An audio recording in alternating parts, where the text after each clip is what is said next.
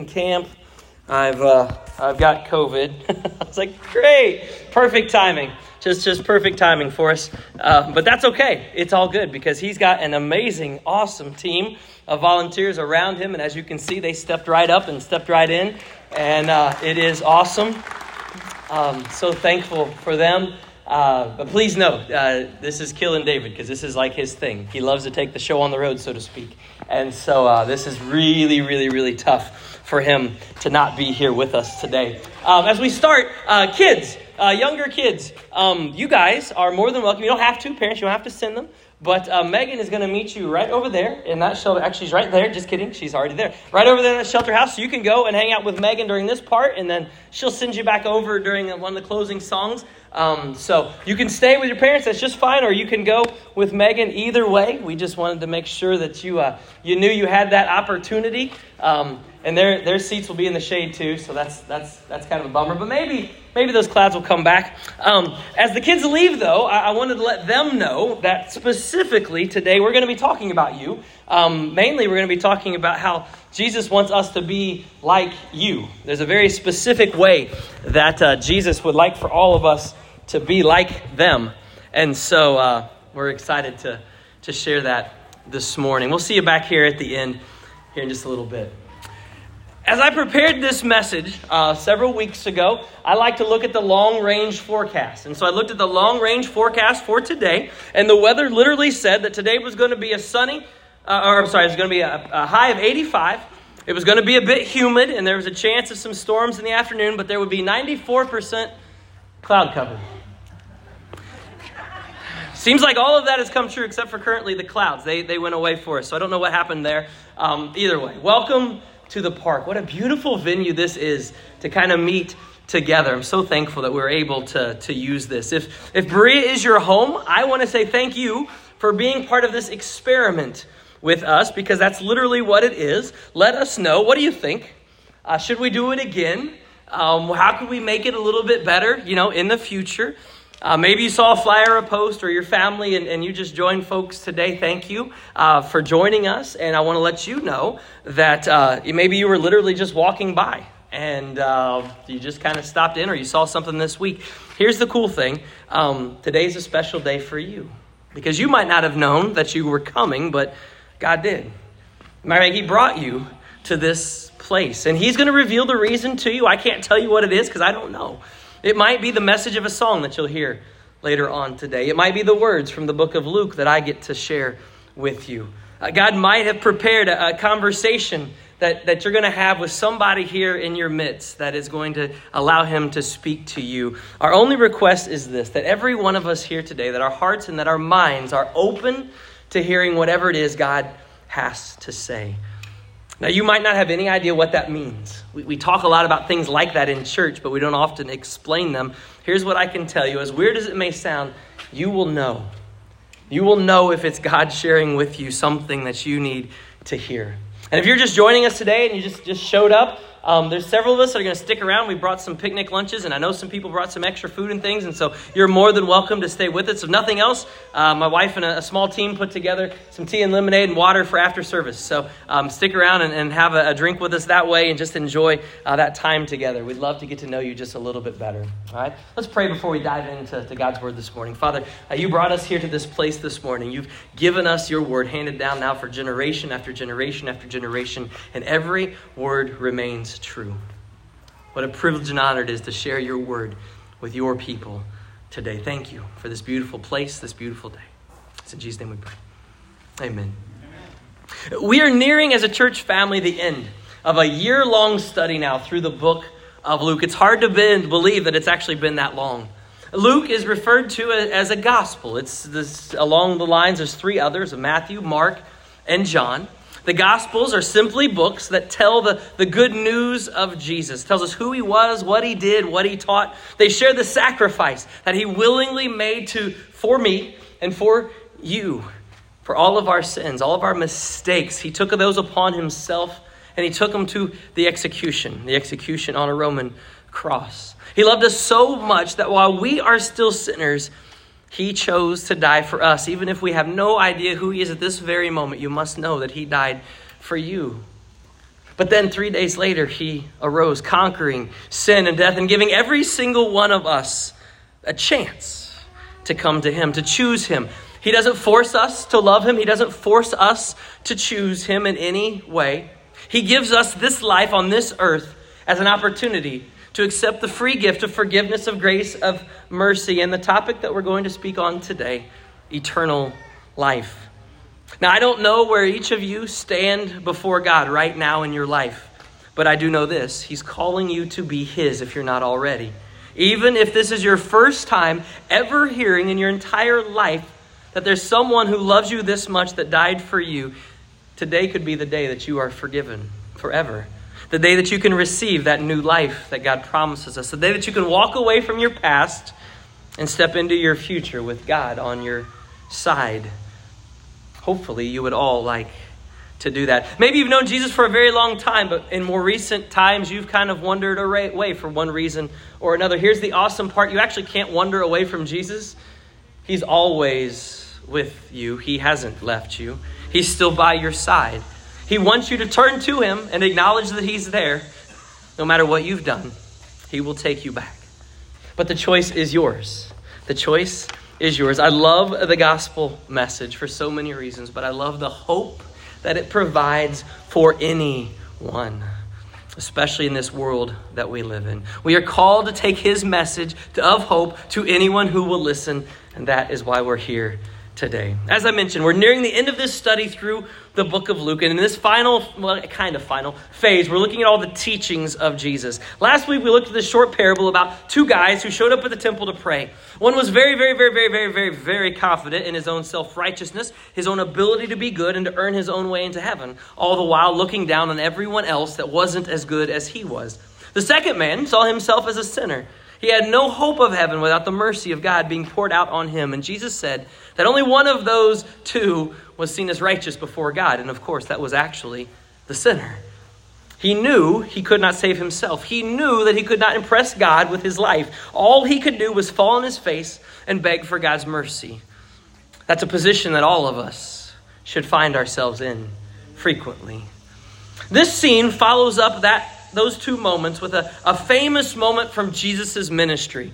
For those of us that might have grown up in the church, it is likely that you visited a church somewhere that had this mural painted on a wall, probably in the nursery. It was either a picture of Jesus standing or sitting with a whole bunch of kids gathered around him. How many of you have seen that in your church basement? Okay, yeah, mine too. Um, uh, two of them that I've been to, yes, in, in my life. The inspiration for those pictures comes from this very moment as Jesus welcomes the children to come to him. Sometimes in this world, we kind of view children in the wrong way. And sometimes we view them maybe as being incapable of truly coming to Jesus. We might feel like they're not ready. Now, that can be possible. There is a point where, where we have to determine that. But that they don't know enough, that they're not capable of understanding what it means to make that kind of commitment to Jesus, if that's the case, then why on earth would Jesus hold their faith up as an example? We'll talk about that. So in Luke 18, 15, if you've got your Bible or your phone or whatever device, that's great. We also printed it off. It's on those sheets for you, so you can follow along there. Luke chapter 18, verse 15. It said, People were also bringing babies to Jesus for him to place his hands on them. When the disciples saw this, they rebuked them. But Jesus called the children to them and said, Let the little children come to me and do not hinder them, for the kingdom of God belongs to such as these. Truly I tell you, anyone who will not receive the kingdom of God like a little child will never enter it. Now, it says babies at the beginning, it says children later, similar words. Obviously, there's children there because they couldn't, they, they walk to him. The babies could not. The people are bringing these children to Jesus on purpose. This wasn't unusual. They were bringing them to him to bless their kids. That's their purpose. Jesus had kind of set himself apart as somebody that appeared to be closer to God than anybody they'd ever met before. Plus, there was something different about him. He was just a little more approachable than the other religious leaders. He was more welcoming than others. So, parents, grandparents, neighbors, and friends would bring their children to Jesus. I might add, parents, neighbors, grandparents, and friends, we need to be bringing our children to Jesus. You might ask, how? Great question. There's a theologian named Albert Schweitzer. He said that there are the three most important ways to influence people are this by example, by example, and by example. Yeah. We lead our children to Jesus by example. We do this by reading to them from the Word of God, by having God centered conversations with them, by bringing them to church, by serving alongside them, by showing them what it looks like to be a follower, though imperfect, of Jesus. By living out our faith before them, He alone will open their hearts and their minds to making that decision to follow Him. That's not our job. We are called to point them in the right direction and to give them every possible chance to choose Him that we can.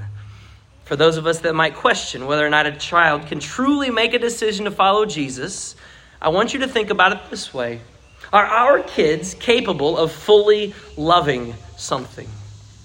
Are they able to fully trust in something? Are they able to understand when someone does something for them, especially something that they could not uh, in any way do on their own? Is there a point in their lives where they begin to understand the difference between life and death and what it means to die? Do they understand right from wrong? You'll find that children at very young ages begin to understand all of those principles. So Jesus seemed to think that there was something very special about a childlike faith. We'll get back to that in a minute. Not everybody shared Jesus' view here. We read the disciples, they, they saw this totally differently. They thought the children were in the way of what was most important to Jesus. They seemed to be more focused on the adult side of ministry, and these children just need to move right along their way and get out of the way so Jesus could go back to what they thought was the most important thing to tend to, the most important people to reach. It seems as if the disciples just didn't seem to understand or notice that uh, Jesus was continually welcoming with open arms those that the world seems to just write off or dismiss. Children in that culture were not of really high value until they were old enough to be productive member of their household. They were just a drain on all the resources. The Greek word used here in that very passage is paidion, which actually is also used for slave or servant to let you know kind of the status of children in that culture. When Jesus rebukes the disciples and he tells them they have it all wrong, bring the kids in a little bit closer. So he brings them in, he looks at the adults, and he tells them, guys, here's the thing. Um, the kingdom of God belongs to such as these. Truly, I tell you, anyone who won't receive it like a child, well, they're never going to enter into my kingdom. Now, that had to be quite a shock for those listening. It seems completely backwards. Aren't they supposed to grow up first? In some ways, yes. Yes, there are some ways that as believers we should grow up. We can't be childish. We've got to leave our childish ways behind us. Think about most of the problems that exist within the church. We are to be unselfish. We should not whine and complain like little children. We should be craving more and more of Him and His Word. Fellowship with His people should be a priority. Sharing the incredible story of Jesus within our life with those around us becomes a pleasure rather than a burden. We must leave our childish ways up behind. But Jesus says we have no chance to receive the kingdom of heaven unless we won't enter it as a child, unless we will enter it as a child. Jesus doesn't tell us to be childish, he tells us to be childlike. So, a childlike faith, Jesus is telling us, is necessary for salvation. Without it, we can't be saved. So, what does this mean? What does it mean to have a childlike faith? Here's a few characteristics for you that Jesus was referring to. The first is this a sense of trust and dependence. Most children don't worry about what they're going to eat, whether they'll be provided for what they need. How many of us have had, have had kids, whether they'll be protected in any way? They trust us as parents that we will provide for them. How many of us have had our kids literally just jump into our arms off a ledge? How many of us have thrown our kids up in the air? They don't think a thing about it. They trust us. They think we're going to catch them. They just get to experience flying for a moment, hopefully, just a moment. Another is a sense of the trust in what we say. Unless you and I have given our kids a reason to doubt us, most kids believe their parents, almost to a fault. Some think their parents literally know everything. It's not until they get older that they start to question and move in a different direction. We tend to lose that sense of trust and wonder as we grow older. Sometimes it's because people we've trusted have let us down. Sometimes it's because people have, we, we've trusted ourselves. Sometimes it's because we start trusting in our own perceptions, in our own views, more than we trust the instruction of others. We may have been told something's wrong, but in our mind, it's something that we desire. So, right or wrong often goes out the window when it comes to our feelings. As we grow up, the number of people and sources and that influence our decisions, those things grow as well. And we get information that contradicts maybe what we've been taught. So, once again, we're left to choose. Are we going to choose the advice or the path that we most desire or what was probably right? Think about it. A childlike faith means to come to God with the trust and dependence of a child. We believe that the Lord can provide eh, for the, the, everything we need for salvation in our lives. We trust what He has to say to us. We continue to follow Him even when the path is difficult or that path is different from what you and I desire. We don't spend our time worrying because we have absolute confidence in our God, much like a child should be able to have in his or her parents. Another thing a child possesses for a while is humility. Now, this doesn't last a long time for some kids, but a child doesn't look around and judge those around them unless they witness us doing it. They don't t- they typically feel free to, to jump in with anybody. They actually look around for people that share what's in common with them, and they find those commonalities and they play like nothing is wrong and they build relationships from those things. Maybe we adults could learn just a few things from our kids in those areas. They also don't have a problem coming to us as parents, do they? When they're hurt, when they need to be held, when they're hungry, or many other things. That's exactly how we should approach our Heavenly Father as well, with all of those things and more. The person who has faith in the Lord, in their hand, it comes to the Lord with their hands wide open. They're not trying to impress God with their resume. They come as they are. They don't try to instruct the Almighty. They submit to Him. They listen and they follow. One of my favorite characteristics of a child is the sense of wonder. It is fun to take children on adventures. Maybe to an amusement park, maybe to just play in the swimming pool, maybe for the first time to the zoo or the circus or to see fireworks, or even just to stare up at the sky.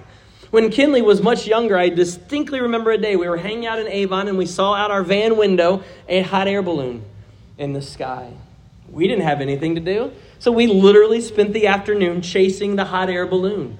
We chased it all the way. It eventually ended up in Plainfield, and we arrived at the neighborhood that it landed in the middle of the neighborhood street. I do not think that was the intention of the hot air balloonist, but that is what happened. And it was so much fun. We also have a tendency, we love to chase rainbows. We will literally get in the car when we see a rainbow and go after it and go try to find that rainbow. I dare you. Next time you see a rainbow, hop in the car with the kids and go. Hop in the car with the kids and go. Don't ever lose that sense of wonder. They take it all in. Children aren't distracted, they don't have something else more important to do. When they have something and they're in wonder of it, they focus all their attention on those things. That is the wonder we need to have when it comes to God. God wants us to have that sense of awe and sense of wonder when we come into his presence on a day like today. He wants us to have that passion to know him and love him more. He wants us to stand in awe of him. There's two more short things before we get on to the second half of the passage today. A child is receptive. Author David Gooding writes it this way Children know how to receive a gift, they simply take it. At their first birthday, remember, they really didn't know what to do. You kind of had to open things for them. As two year olds, if they had older, older siblings, they had it all figured out. By the time they're three, the paper flies everywhere. A child just takes those gifts. It takes the food, it takes your, their parents' love, it takes their protection. They don't think about it. They take it because it's given to them without beginning to even think or wonder whether or not they deserve them, why they're important enough to receive such attention doesn't matter.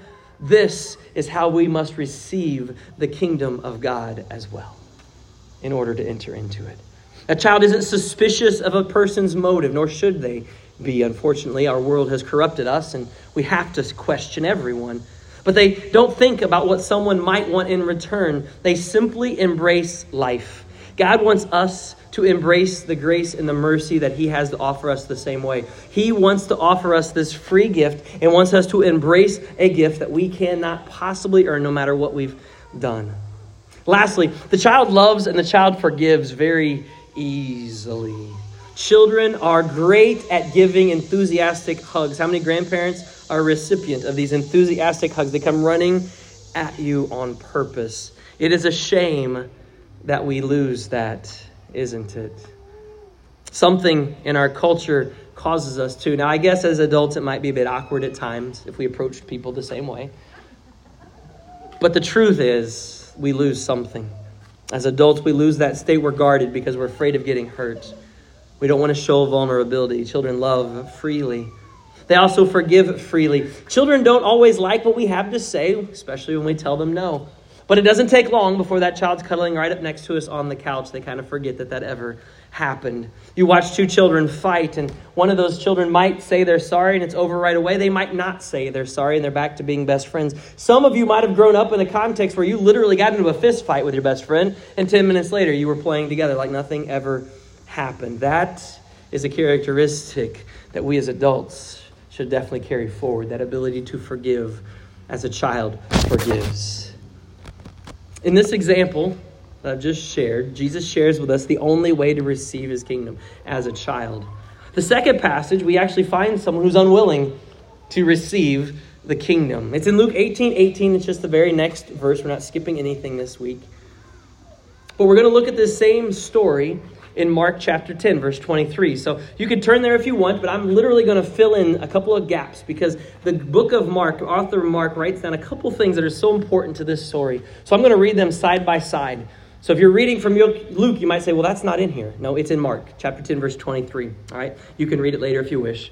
In, in verse 18, a certain ruler, Mark fills in, ran up to Jesus, fell on his knees before him, and asked him, Good teacher, what must I do to inherit eternal life? Jesus asked, Why do you call me good? No one is good except God alone. You know the commandments. You shall not covet. You shall not commit adultery. You shall not murder, steal, or give false testimony. Honor your father and mother. The man said, All these I have kept since I was a boy. Jesus looked at him, Mark tells us, and loved him. And then Jesus said to him, You still lack one thing. Sell everything you have, go give it to the poor, and you will have treasure in heaven. Then come follow me.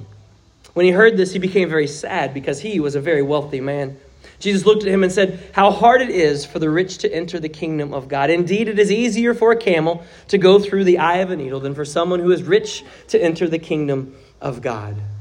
Mark adds the disciples, the disciples were the ones who heard and they asked the question, Who? Who then can be saved, Jesus, if that man can't?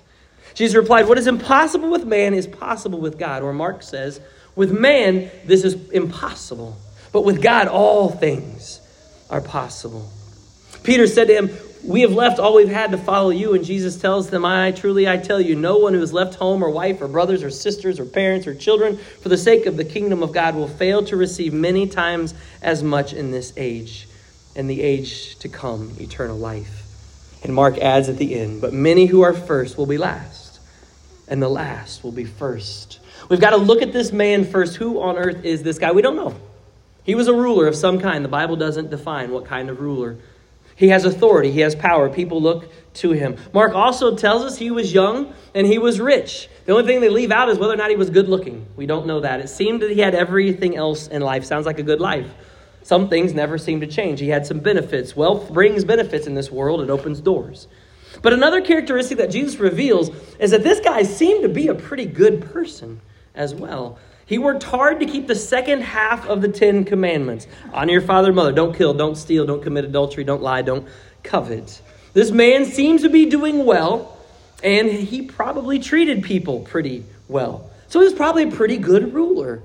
But he asked a question, and he asked a question that opens up a small problem for him. His question, What must I do to inherit life? In other words, it's about salvation. What must I do, Jesus, to be saved?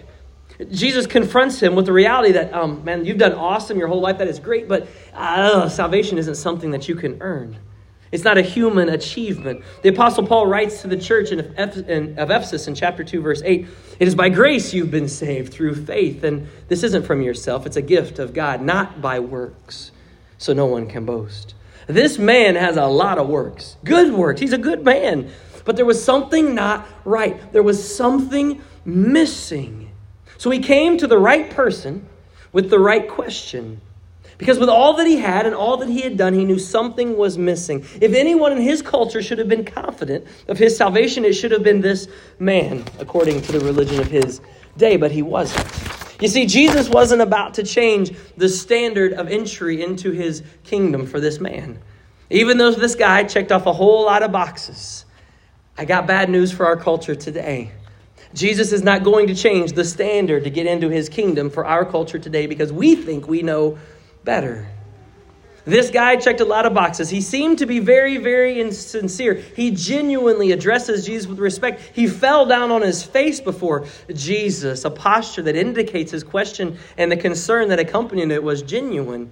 Jesus asks him, Hey, have you been a good man? The man excitedly said, Well, yeah, actually, I've been a pretty good guy. But he seems to know that's not the ticket.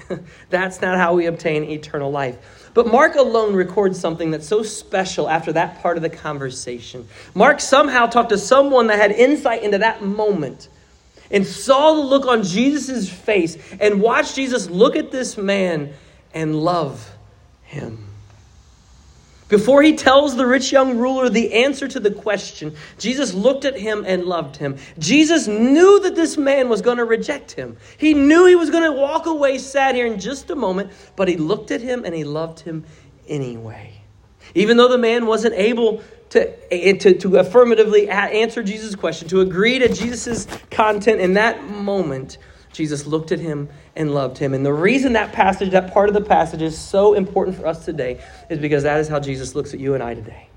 He looks at us and he loves us, and he looks at every other human being on this planet and he loves them. Regardless of whether or not they know him yet, he knows that he loves them and that he died for them. It's so important. This is how Jesus looks at us. Whether you're coming here to him to ask him how you can be saved, or literally you're trying to run away from God as fast as you possibly can, it doesn't matter. He still looks at you and he loves you. Don't ever forget that. Wherever your life takes you, whatever road it goes down, whatever problems you have later in life, please let this, the sound of this voice, echo in your mind forever that Jesus looks at you and loves you in that moment. Never, ever forget. So Jesus looks at him, he tells him, Man, that's awesome. You've done great with the second greatest commandment. The second half of commandments love your neighbors yourself. You're doing a great job of that. So, um, how about the first? How about the first? That, that's, you know, love me, love the Lord your God with all your heart, your soul, your mind. I need you to put me first. And oh, by the way, rich young man, I know what's keeping you from being able to do that. So, so just do this. Just go give everything you have away to the poor and come and follow me. Oh, you know, the man didn't accept Jesus' invitation at that moment. I leave it there because we don't know what happened to that man. I believe, personally, that he came to know Jesus later.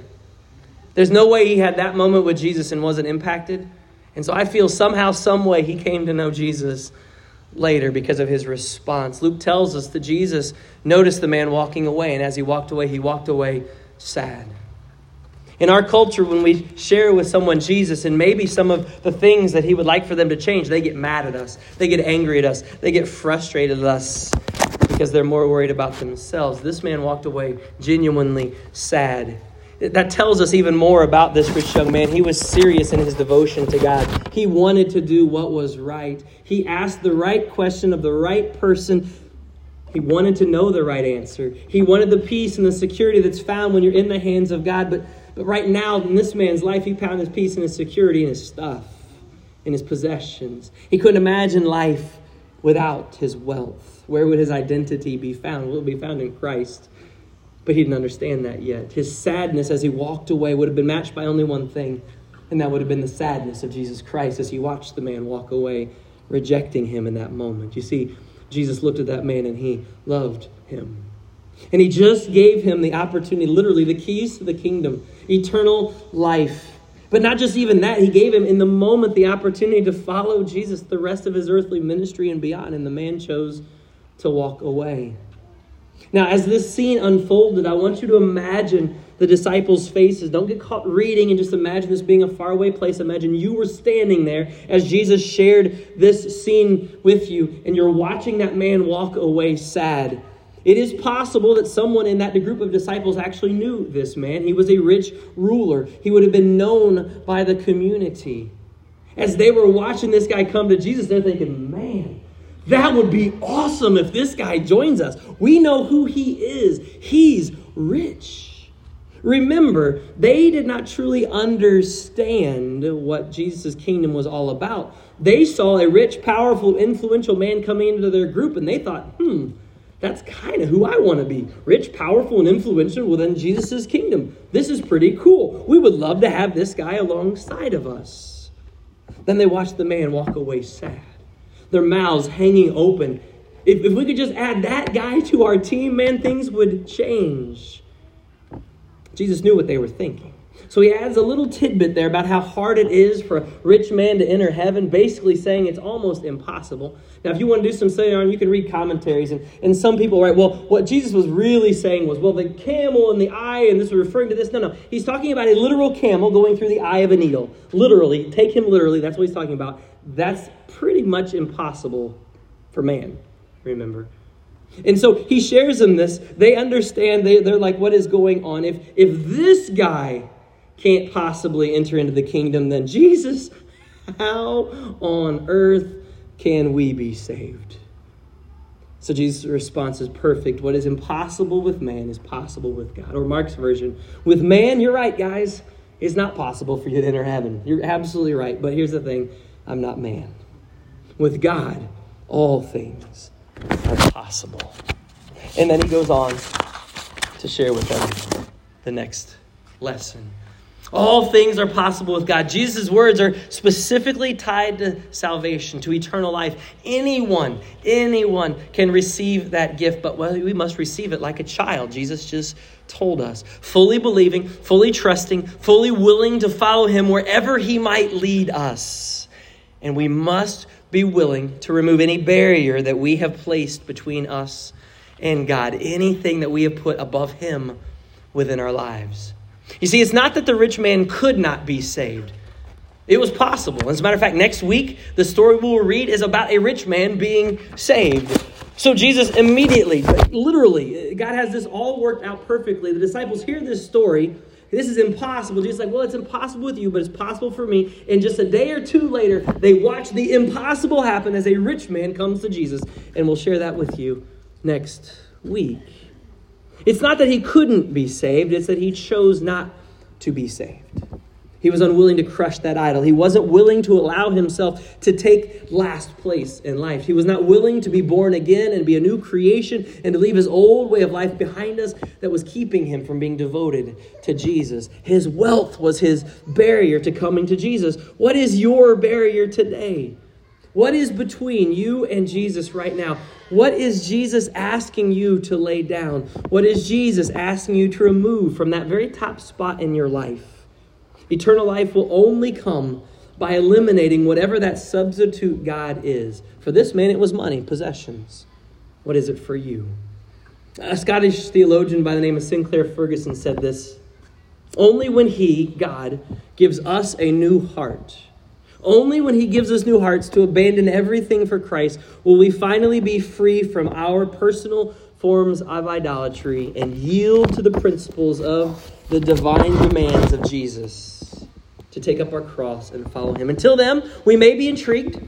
We may be interested. We may show up on a Sunday. We may be sad, like this rich young ruler. We may be convinced. We may be moved. We may be stimulated, but we remain unchanged.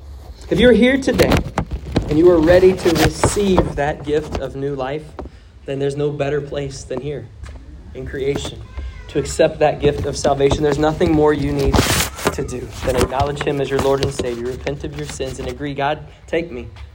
I'm willing to follow. Don't walk away sad like that rich young ruler. Jesus offers us all a fresh start. He's offering you forgiveness. He knows what you've done, He knows where you've been.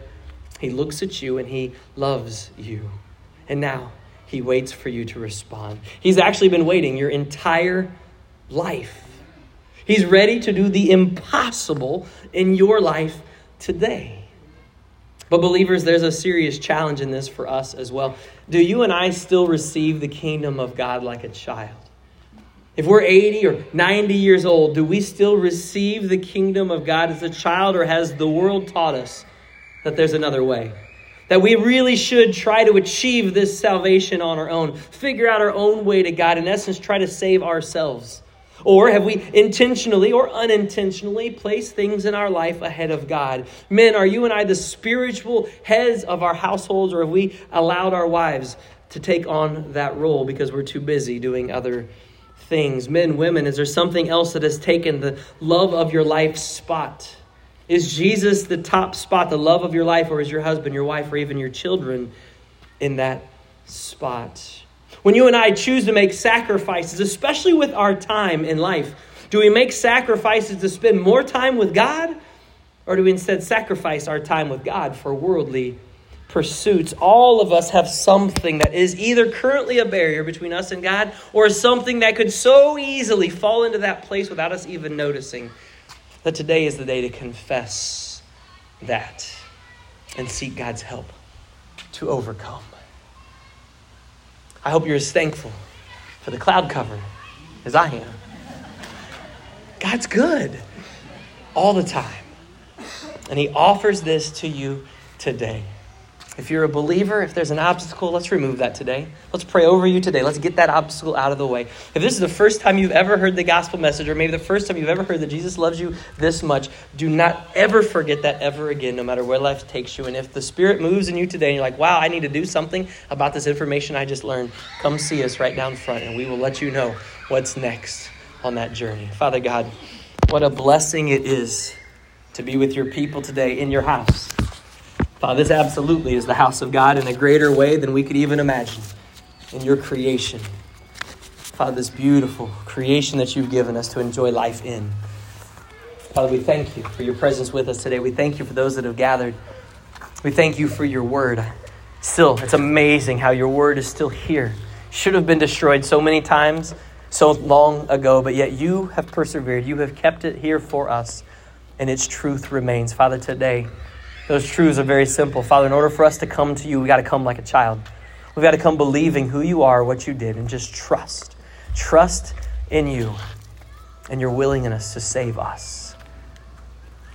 And Father, like that rich ruler, he sincerely wanted to follow you. And I, I believe in your grace and your mercy that somehow, some way, that man came to know you and probably was able to use those finances to help grow your kingdom when it first was born. I just I just believe we'll meet him in heaven one day. And I can't wait to talk to him. It'll be such a cool story. But for here on earth, Father, what do we have in our way? Father, what is a barrier between you and me? What's keeping me from falling on my knees before you and praising you this very morning? What's keeping me from serving you in all the ways that I know that I should? Father, what's keeping me from giving back to you what is rightfully yours anyway? Is it fear? Father, whatever it is, help us to remove those barriers today. It's in Jesus' name we pray. Amen.